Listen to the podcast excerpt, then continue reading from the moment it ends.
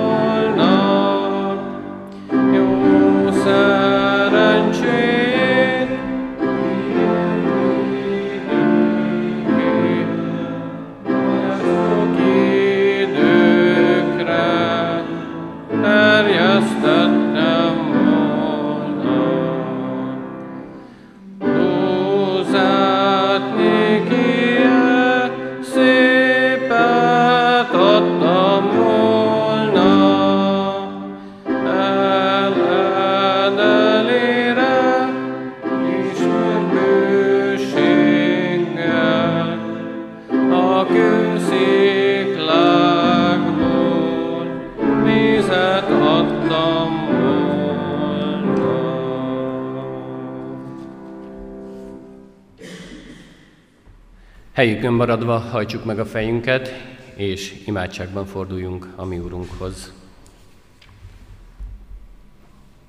Drága mennyi édesatyánk, olyan jó megtapasztalni újra és újra a Te kegyelmedet. Köszönjük neked azt a nagy csodát, hogy most is itt lehetünk, figyelhetünk a Te szavadra. Köszönjük neked, hogy elhoztad azt az időt, amikor kijöhetünk az otthonainkból, amikor újra közösségben lehetünk a gyülekezet közösségében, és Te itt vagy köztünk szent lelked által. Arra kérünk, hogy taníts bennünket ezen a mai napon is. Add, hogy a Te egyszülött fiad Jézus Krisztus példázata az olyan útmutatást adjon nekünk, amely egy egész életre szól, amely nem csak így vasárnaponként, amikor itt vagyunk és figyelünk rád, akkor szól hozzánk, hanem ott van a szívünkbe elrejtve, és ott van a szívünkbe útmutatásként, hogy mikor, hogyan éljük az életünket, mikor mit tegyünk. Így kérjük, hogy légy most itt közöttünk, áld meg a mi együtt létünket, áld meg az ige hirdetését és az igére figyelésünket is, hogy valóban mindenkor a Te akaratodat teljesítsük. Amen. Kedves testvérek, márciusban, amikor március 15-én megtartottuk itt az utolsó Isten tiszteletünket a díszteremben a koronavírusnak a terjedése előtt, akkor itt a 11 órási alkalmakon a Jézus példázatait hoztuk ide alkalomról alkalomra. Jézus példázatait olvashattuk fel. Jó lenne, hogyha ezeket a példázatokat végig hall, tudnánk hallgatni. Éppen ezért úgy gondoltunk és úgy döntöttünk, hogy folytatjuk tovább ezt a sorozatot, és ahol abba hagytuk, onnantól kezdve tovább megyünk ezekben a példázatokban. Így a mai alkalommal Lukács evangéliumából olvasom az igét, mégpedig a 16. fejezetnek az első 12 versét, amely így hangzik. Majd szólt a tanítványaihoz is. Volt egy gazdag ember, akinek volt egy sáfára. Ezt bevádolták nála, hogy eltékozolja a vagyonát. Ezért előhívatta, és így szólt hozzá. Mit hallok rólad? Adj számot a sáfárságodról, mert nem lehetsz többé sáfár. Erre a sáfár így gondolkozott magában. Mit tegyek, ha uram elveszi tőlem a sáfárságot? Kapálni nem tudok, koldulni szégyellek. Tudom már, mit tegyek, hogy amikor elmozdítanak a sáfárságból, legyen, aki befogadjon, befogadjon házába.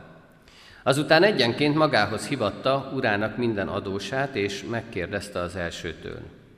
Mennyivel tartozol az én uramnak? Az így felelt száz korsó olajjal. Erre azt mondta neki, vedd az írásodat, ülj le gyorsan, és írj ötvenet. Azután a másiktól is megkérdezte, te mennyivel tartozol? Az így válaszolt, száz kórus búzával. Erre így szólt, vedd az írásodat és írj nyolcvanat. Az ura pedig megdicsérte a hamis sáfárt, hogy okosan cselekedett. Mert e világ fiai a maguk nemében okosabbak, mint a világosság fiai. Én is mondom nektek, szerezzetek magatoknak barátokat a hamis mammonnal, hogy amikor elfogy, befogadjanak titeket az örök hajlékokba. Aki hű a kevesen, a sokon is hű az. Aki a kevesen hamis, a sokon is hamis az. Ha tehát a hamis mammonon nem voltatok hűek, ki bízza rátok az igazit? És ha a másén nem voltatok hűek, ki adja oda nektek azt, ami a tietek? Amen. Kedves testvérek, nagyon sokszor félreértik ezt a példázatot. Mert ez egy valóban egy olyan példázat, ami eléggé félreérthető. Talán arra gondolunk sokszor, amikor ezt végigolvassuk és végiggondoljuk, hogy biztosan itt valami csúsztatás van, hogy Jézus tulajdonképpen itt azt akarja mondani, hogy megdicséri azt, aki garázdálkodik, aki lop, aki csal, aki hazudik. Megdicséri azt az embert, aki nemhogy igyekezne helyre tenni a dolgait, amikor rajta kapják, hanem még tesz rá egy lapáttal. Nem elég az, hogy bevádolják a, azzal, hogy ő hamisan gazdálkodik az ura vagyonával, hanem amikor ez kiderül, és az ura magához hívja, hogy számoljon el, akkor még oda hívja az adósokat, és azt mondja, hogy mondj kevesebbet. Írjuk át azt a szerződést. Legyen az kevesebb. És félreérthető ez a példázat, mert ez a példázat nem erről szól. Bármennyire is szeretnénk mi nagyon sokszor ezt belemagyarázni, hogy de Jézus megmondta. Jézus az, aki olyan dolgot adott elénk, ami, amit, amit követnünk kell, mert hát erről szól az, az írás, erről szól a Szentírás. Ez a példázat igazán arról szól, hogy mennyire tudunk hűségesek lenni. Mennyire tudjuk mi az életünket úgy élni, hogy ott legyen benne a hűség. A kicsi dolgokban is, meg a nagy dolgokban is. Semmit sem ér a hűség azoknak az életében, akiket csupán a haszonszerzés mozgat. Azok nem érezték meg a hűségnek az ízét. azok még nem élték át igazán a hűséget. A hűség az nem valami célnak az érdekébe kell, hogy történjen az életünkbe. Nem azért, ne azért legyünk hűségesek, mert valamit el akarunk kérni, hanem azért, mert ez jó, mert ez szép, mert ez nemes dolog. Tudunk-e így hűségesek lenni? Nagyon sok példa van a Szentírásban, ha elolvassuk a hűségre, hogy az emberek milyen hűségesek. És hűségesek a kicsi dolgokban is, hűségesek a nagy dolgokban is. Pontosan ezért érték. Ha elolvassuk Pálapostolnak a Galatákhoz írott levelét, akkor azt olvassuk benne, hogy a lélek gyümölcse a hűség. E, ilyen nagy dolog. Az Úristen ilyen fontosnak tartja a hűséget, hogy a lélek gyümölcse közzé sorolja.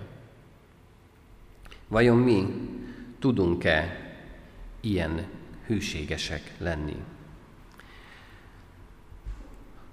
Nagyon sokszor olvasunk, ahogyan azt említettem a Bibliában, olyan dolgokat, ami, akiknek az életében a hűség ott volt, jelen volt, és ezek megrendítő példák előttünk.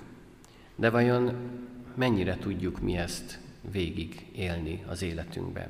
Egy kis történet jutott eszembe, hogy egyszer az egyik fiatal ember várta a kedvesét a vonatnál, és amikor megérkezett a lány, akkor egymás nyakába borultak, és nagyon örültek egymásnak, de arra lettek figyelmesek, hogy tőlük egy-két méterre egy idős bácsika is várta a feleségét. És amikor leszállt a vonatról a néni, akkor azt mondta neki, hogy jaj, de jó, hogy hazajöttél, már olyan, annyira hiányoztál, már olyan régen nem láttalak. És mire a néni mondta, hogy de hát tegnap utaztam el.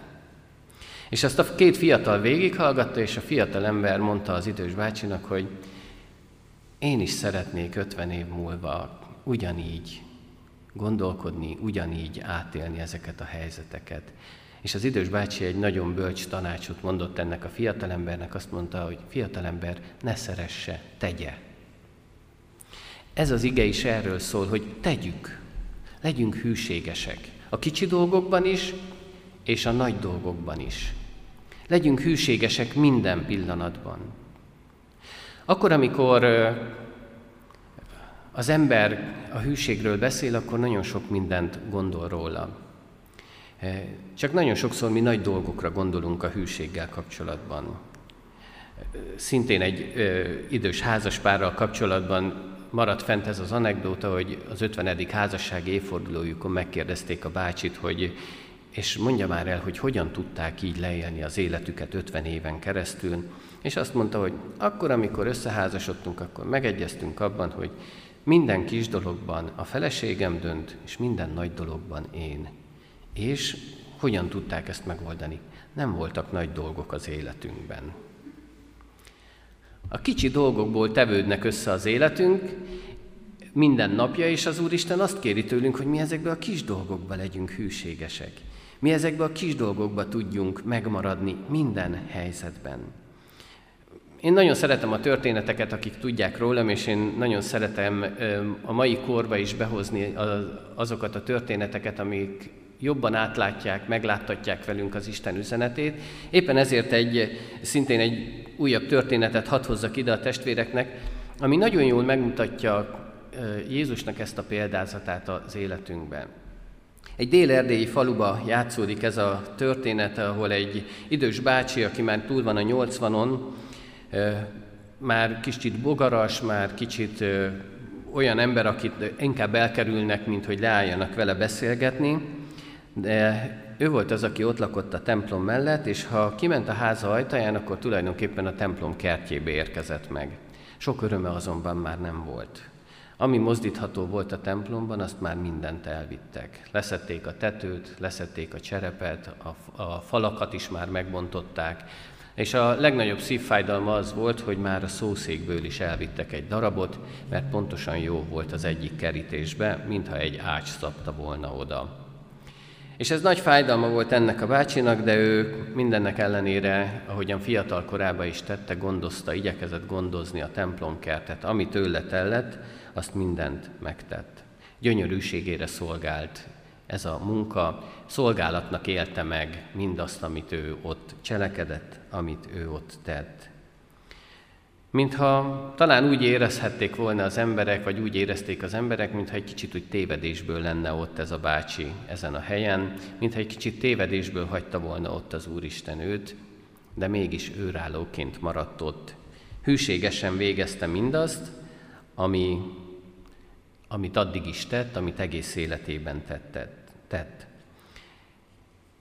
És ahogy elmúltak ezek az idők, ahogy már nem szólt az orgona, nem szólt az ige hirdetés, sőt már a harangot is elvitték, ő egyre kevesebbet tudott tenni az idős kora miatt azért, hogy sok minden mást is mozdítsanak. De ott állt, és végezte azt, amit az Úristen rábízott. Kedves testvérek, ebben a helyzetben mi nagyon sokszor úgy gondolnánk, hogy ennek már nincs értelme, mi feladjuk. Nagyon sokszor úgy gondolnánk, hogy innentől már nincs tovább. Minek gondolkodjunk a jövőben, itt ezen a helyen, amikor itt már nincs jövő. Ez a bácsi azonban nem csak, hogy tette a dolgát, hanem figyelmeztette is az embereket. Inkább jönnétek, mint sem lopnátok. Elfelejtettétek, hogy rátok is ebben a templomban öntötték a keresztvizet.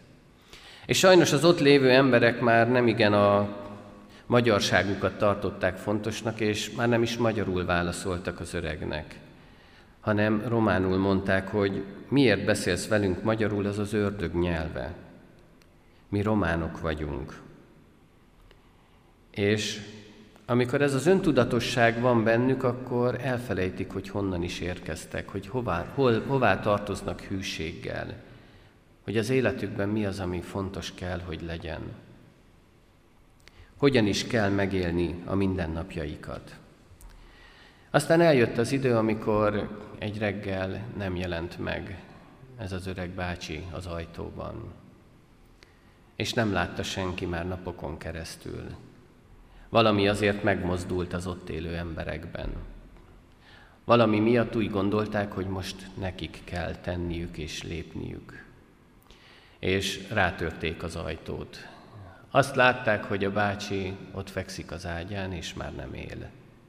De nem csak úgy, hanem szépen felöltözve, ünneplő ruhában. Amikor ő érezte, hogy már itt van az utolsó pillanat, akkor felöltözött szépen.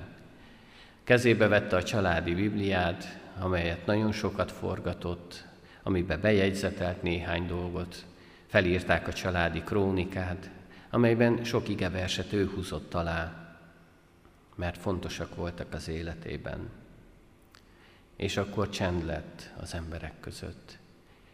És lám-lám azok, akik addig még magyarul sem tudtak vagy akartak megszólalni, egyszer csak valaki elkezdte a 90. Zsoltárt énekelni. Kicsit remegő hangon, kicsit hamisan, kicsit olyan módon, ahogy hogy nem igazán a tiszta magyarság érződött belőle, de mégis fontos volt nekik mindez. És megszólalt még a harang is. Az a harang, amit elvittek, ami már más templom tornyát díszíti, mintha emlékezett volna. Emlékezett volna arra, hogy kinek is tartoznak ők hűséggel. Kedves testvérek, aki így tud hűséges lenni, az megkapja az élet koronáját. És amikor Jézus arról beszél, hogy igen, legyetek itt, ebben a világban olyan emberek, akik hűségesen végzitek a szolgálatotokat, akkor azt mondja, hogy mi itt élünk ebben a világban. Mint ahogy Jézus Krisztus sem azt kérte a főpap imádságában az Úristentől, hogy vegyen ki bennünket, és helyezzen egy olyan helyre, ahol nem lesz gondunk, ahol nem kell küzdenünk, ahol megélhetjük a hitünket, ahol megélhetjük a mindennapjainkat úgy, ahogyan az Úristen akarata szerint való. Azt mondta, hogy itt tartson meg bennünket. Itt, ebben a világban tudjuk megélni mindezt. A világ emberei, akik világiasan gondolkoznak, azok talán, talán egy kicsit okosabbak, vagy inkább talán úgy lehetne fordítani ezt a mondatot, hogy egy kicsit rátermettebbek, egy kicsit gyakorlatiasabbak, másképpen gondolkodnak, mint azok, akik hisznek, mint akik ott ülnek az Isten házába, és igazán figyelnek az Isten igéjére, akik a szívükbe vésik az Úr üzenetét, akiknek fontos mindaz, amit az Isten mond el nekünk. De azt mondja, hogy mégis ezek között kell élnünk. És igen, legyenek jó kapcsolataink. Mert ha mi ezekben a kis dolgokban nem tudunk hűségesen az Isten akarata szerint élni, ha mi itt ebben a világban, a mindennapokban nem tudunk hűségesek lenni hozzá, akkor hogyan várjuk azt, hogy majd megkapjuk a jutalmunkat az örökké valóságban? Ez az bácsi hűséges volt haláláig.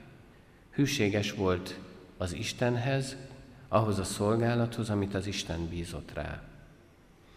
És ő példaként állt ott azok előtt, az emberek előtt. És nem hiába.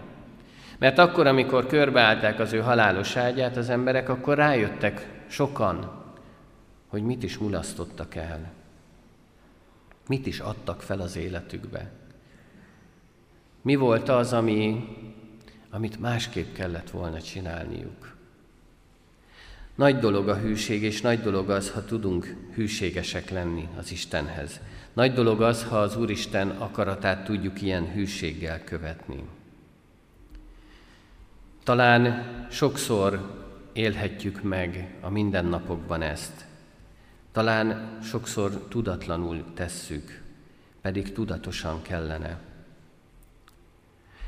Ez a történet, amit itt most elmondtam, akkor érthetjük meg igazán a történetét, ha átéljük az Isten szeretetét és az ő kegyelmét. Ha átéljük azt a csodát, hogy Jézus ott hagyja a 99-et az egyért, és az az egy én vagyok. Ha átélem személyesen a saját életembe, hogy Jézus annyira hűséges, hogy értem is lehajol, hogy engem is fel akar emelni. És mennyivel nagyobb a 99, mint az egy. Mondhatnánk azt, hogy ez még belefér.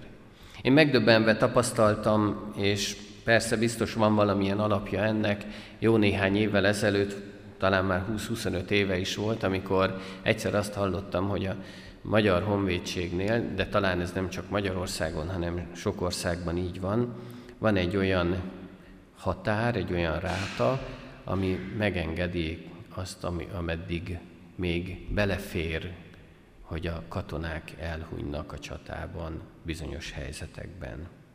És ez négy százalék, vagy legalábbis akkor ennyi volt. És megdöbbenve hallgattam ezt a dolgot, hogy megengedjük, elfogadjuk azt, hogy igen, van ilyen, hogy adott esetben emberi életeket áldozunk fel, emberi életek múlnak el, mert hogy ez még belefér. Jézus Krisztusnak nem fér bele. Ő azt mondja, hogy a legapróbb dolgokban is legyünk hűségesek. Mi is nagyon sokszor mondjuk azt, hogy ez még belefér. Még ha itt hibázunk, még ha itt nem úgy csináljuk, még, ez, még ezzel nincsen gond. Ez az idős bácsi is mondhatta volna azt, hogy hát tulajdonképpen itt a faluban már én vagyok egyedül az, aki tartom a magyarságomat, tartom a reformátusságomat. Belefér az, ha néha napján én is azt mondom, hogy nem. De neki nem fért bele. Mint ahogy Jézus Krisztusnak sem fért bele. És éppen ezért addig, amíg mi ezt nem látjuk meg, amíg nem értjük meg ezt a szeretetet, és nem éljük át a saját életünkben ezt a szeretetet, addig nem lesz változás. Addig mi sem fogunk gondolkodni. Addig mi is azt látjuk és azt gondoljuk, hogy csak a nagy dolgokban érdemes hűségesnek lenni. Csak az olyan dolgokban, ami látszik, ami látványos, amit mások is észrevesznek. Addig az én hűségem csak kifelé mutató dolog. De belül hogy élem meg? Belül ott van-e az életemben ez a hűség? Hű vagyok-e az Istenhez? Hű vagyok-e mindahhoz, amit ő bízott rám? Kedves testvérek, az Úristen erre kér bennünket. És azt kéri tőlünk, hogy igen, ebben a világban, abban a világban, ami lehet, hogy nagyon sokszor kifordított, nagyon sokszor olyan dolgok történnek benne, ami nekünk nem tetszik, vagy amit nem értünk, de ebben a világban is tudjunk a legkisebb dolgokban is hűségesek lenni. Itt ebben a példázatban ez a sáfár nem volt igazán hűséges. És lehet, hogy annyira nagy dolgot nem követett el, de nem igen tudta bizonyítani ennek az ellenkezőjét. Lehet, hogy ő azt gondolta, hogy hát annyi belefér, hogy kiegészítse az ő fizetségét, amit az ura adott neki. Csak hogy erre rájöttek. Ezt észrevették, és bevádolták. És innentől kezdve neki lépnie kellett. És mi nem értjük ezt a lépést. Mi azt gondoljuk, hogy pontosan azt kellett volna tennie, hogy oda megy az urához, és könyörög neki, hogy uram, mindent visszafizetek, mindent megadok, csak kérlek, bocsáss meg nekem, adj még egy esélyt. És valahogy mi általában ezt is tennénk. De ez az ember, ez bebiztosította magát. Egy olyan biztonságot teremtett saját életébe, ami lehet, hogy sokaknak eszébe se jutna. És az Ura mit csinál? Megdicséri őt. És azt mondja, hogy jól tetted. Mintha azt mondta volna neki, hogy loptál tőlem, de jól tetted, hogy még többet lopsz. Mintha erre buzdítana bennünket is, hogy hát ha egyszer megtettük, akkor merjünk máskor is. Álmodjunk nagyokat, lépjünk nagyokat. De ez nem erről szól, hanem arról szól, hogy tudunk-e hűséggel a körülöttünk lévőkhöz odafordulni. Tudunk-e akkor is tenni, amikor mások nem látják, amikor nem a világ felé látszik meg mindaz, amit teszünk. Gondoljunk saját családjainkra, a saját családunkban mennyire tudunk hűségesek lenni, a társunkhoz, a gyermekeinkhez, a szüleinkhez. Hányszor mondjuk azt, hogy ú, pedig de jó lett volna, de már késő. Mert akkor, amikor lehetett, akkor nem tettük meg. És ez az ige, ebben az igében Jézus Krisztus pontosan erre buzdít bennünket, hogy akkor tegyük meg, amikor lehet, amikor kell. Nem majd akkor, amikor már bánjuk, amikor már nincs lehetőségünk a változásra, amikor már semmit nem ér a mi megbánásunk, mert már nem tudunk hűségesek lenni, mert már nincs meg az a lehetőségünk, hogy megtegyük, hogy végigéljük mindezt. Kedves testvérek, ez az idős bácsi akkor is ragaszkodott az ő urához, amikor már senki más. Akkor is ragaszkodott az Istenhez, az Isten dolgaihoz, amikor mindenki kicsúfolta, amikor mindenki elkerülte, amikor már senkinek nem volt ő maga sem fontos. Akkor is ragaszkodott az ő Istenéhez, amikor azt látta, hogy szétlopják a templomot. És a halálos ágyán is ragaszkodott az ő Istenéhez. Hűséges volt egész életében. Olyan jó lenne úgy megélni az életünket, hogy hűek tudjunk lenni mindenhez, az apró dolgokban is, de legfőképpen az Istenhez. Hogy akkor majd, amikor eljön a végső elszámolás, amikor oda kell állnunk majd az Úristen elé, és amikor számot kell adnunk a dolgainkról, az életünkről, akkor azt a mondatot kapjuk az Úristentől, hogy jó vagyon, jó hű szolgám. a kevesen sok voltál, sokra bízlak ezután. Menj be a te atyád hajlékába. Milyen jó is lenne így átélni a dolgokat. Milyen jó is lenne ezeket a helyzeteket megélni, és így bemenni abba az örök hajlékba, amit az Úristen elkészített mindannyiunknak. Mert ő hűséges, és ő ezt a hűségét nem tagadja meg. Ő hűséges, és az hajlék készen vár mindannyiunkra. Vajon tudunk-e így készülni mi is erre? Tudjuk-e így látni az Isten akaratát? És tudunk-e mi is ezzel a hűséggel ragaszkodni hozzá? Én azt kívánom mindannyiunknak, hogy ez így legyen az életünkben. Hiszen fontos az, hogy milyen lesz az örökkévaló életünk. Hogy valóban az örök boldogság lesz részben lesz részünk, vagy pedig az örök kárhozatban. Az Úristen megadja nekünk a lehetőséget az örök boldogságra. Hát éljünk vele. De azért most kell tennünk. Most itt, ebben a helyzetben. Most kell hűségesnek lennünk. Hát legyünk azok. Adja Isten, hogy így legyen. Amen. Ének szóval válaszoljunk az Isten megszólító üzenetére. A 445. dicséretünket énekeljük. A 445. dicséretünknek az első és az utolsó verseit. Az első versét és a hatodik versét, Szólsz hozzám, Istenem, és én választ adni készen, már-már megindulok. thank you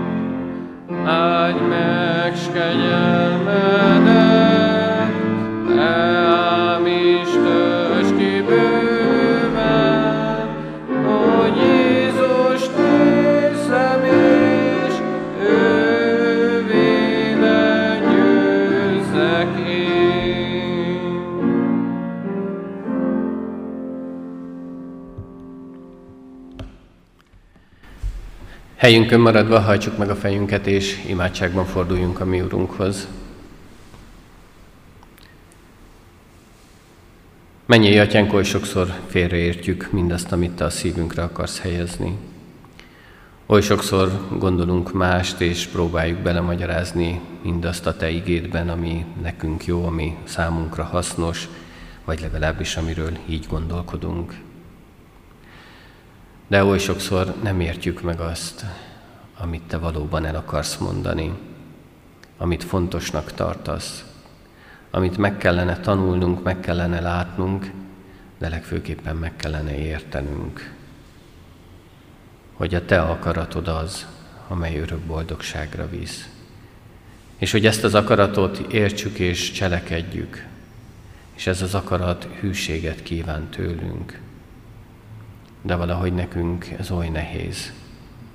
Oly sokszor elmulasztjuk, oly sokszor háttérbe szorítjuk ezt a hűséget, mert úgy gondoljuk, hogy még ennyi belefér, még ez nem lesz gond, ettől én még jó ember vagyok. Szeretünk embereknek tetszően élni. Szeretjük megmutatni azt, amit teszünk. Szeretjük, hogy ha látják a mi cselekedeteinket, és talán még meg is dicsérnek érte, és azt mondják, hogy milyen jó ember, mennyire fontos ez az ember. Pedig a kis dolgokban kellene, hogy ott legyünk és hűségesen megálljunk. A kis dolgokból tevődik össze az a nagy egész, amely a legfontosabb. Mert amikor megállunk előtted, Urunk, amikor Te ítéletet hirdetsz fölöttünk, akkor nem csak azok fognak számítani, ami látszik, hanem az is, amiről senki nem tud. Arra kérünk, Urunk, hogy így mozgasd a mi gondolatainkat, így formáld a mi életünket, így alakítsd a mi lelkünket szent lelked által. Így légy velünk az életünk minden napján. Így áld meg a mi életünk pillanatait, hogy ezekben a pillanatokban hűségesek lehessünk hozzád. Így imádkozunk, Urunk, mindazokért, akik nehézségben vannak, akik gyászt hordoznak, akiknek fájdalom van az életükbe. Így kérünk, Urunk, hogy áld meg az ő mindennapjaikat. Mi emberek oly sok mindent tudunk nekik mondani, de a Te vigasztalásod az, amely meggyógyítja a sebeket, amely boldogságot hoz minden ember életébe. Így kérünk a családért is, akik most itt vannak közöttünk, enyhítsd az ő fájdalmukat, nehézségüket, gyászukat. Légy ott velük, vezesd őket az úton. Add a te békességedet a szívükbe, hogy gyógyuljanak, hogy erősödjenek meg. Add, Urunk, hogy a hozzád való hűségük vezesse őket ki ebből a helyzetből, és lássák meg, hogy van veled életünk itt a Földön, és majd ekkor, egykor az örökké valóságban is. Így kérünk, Urunk, gyülekezetünkért, gyülekezetünk minden tagjáért, Te áld meg őket, és add, hogy most a nehézségek elmúltával is tudjunk hűségesek lenni hozzád, és tudjunk eljönni a Te házadba, figyelni a Te szavadra. Te áld meg, Urunk, a gyülekezetet abban is, hogy példamutatóként éljenek itt a városban, hogy lássák meg az emberek, hogy milyen jó dolog így élni hozzád való hűségben. Kérünk, Urunk, magyar nemzetünkért, de ezért az egész világért. Te légy velünk. Te add, hogy most egy kicsit elcsendesedve meg tudjunk állni, végig tudjuk gondolni dolgainkat, életünket, és tudjunk úgy változtatni, hogy az a Te akaratod szerint való legyen. Így légy velünk, Urunk, így áld meg a mi életünket. Amen. Jöjjetek fennállva, együtt is imádkozzunk, közösen mondjuk el a mi Urunktól, Jézus Krisztustól tanult imádságunkat. Mi, Atyánk, aki a mennyekben vagy, szenteltessék meg a Te neved. Jöjjön el a Te országod, legyen meg a Te akaratod, amint a mennyben, úgy a földön is. Minden napi kenyerünket add meg nékünk ma, és bocsásd meg védkeinket, miképpen mi is megbocsátunk az ellenünk védkezőknek. És ne vigy minket kísértésbe, de szabadíts meg a gonosztól, mert tiéd az ország, a hatalom és a dicsőség mindörökké. Amen. Foglaljuk el a helyünket, kedves testvérek, és hallgassuk meg a hirdetéseket.